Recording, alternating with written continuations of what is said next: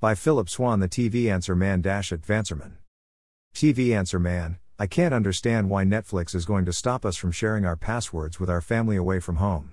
We have a daughter in college and we let her use our password so she can watch Netflix at school. She would never subscribe to Netflix otherwise, so what are they gaining by not letting her watch? We may cancel if they do this.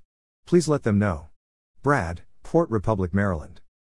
Brad, Netflix once was a supporter of password sharing as top executives and company social media accounts frequently suggested it was acceptable and helpful to driving subscriptions. The company's position was that password sharing led to more people giving Netflix a try, which in turn led to them ultimately subscribing. But that's about to change. For starters, Netflix now officially says at its website that password sharing is against the rules. A Netflix account is meant to be shared in one household, people who live in the same location with the account owner. People who are not in your household will need to sign up for their own account to watch Netflix. And if you're the type that tends to ignore rules, Netflix said last month that it plans to introduce paid sharing in the United States sometime this quarter.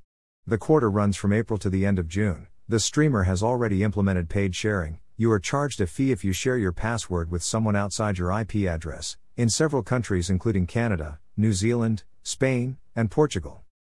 Add, Click the photo below to see Amazon's latest discounts on 4K TVs.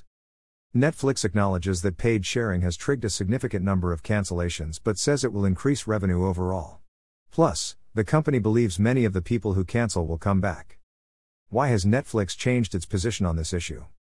Netflix, which once dominated the domestic and global streaming markets, is now facing stiff competition from multiple, and well financed, companies such as Warner Bros. Discovery's HBO Max, Disney Plus, Amazon's Prime Video, Paramount Plus, Hulu, and Comcast NBC's Peacock. The streaming war is intense with companies fighting over every customer and every penny. As a result, Netflix has actually lost subscribers in the US and Canada over the last 12 months. 74.58 million after the 2022 first quarter down to 74.40 million after the 2023 first quarter, although it continues to do well worldwide. The streamer needs to find new ways to generate revenue, which explains paid sharing. The new ads included $6.99 a month plan, and the elimination of free trials. Ideas that were once considered unacceptable at Netflix headquarters are now welcomed with open arms. Netflix has even done two live streams, something it once said it would likely never do. Add, click photo below to see Amazon's Mother's Day discounts. As the streaming war continues to escalate, look for Netflix, and its competitors, to introduce even more new ideas, some of which may not be seen as consumer friendly. Brad, hope that makes sense. Happy viewing and stay safe. Need to buy something today? Please buy it using this Amazon.com link. This site receives a small portion of each purchase, which helps us continue to provide these articles.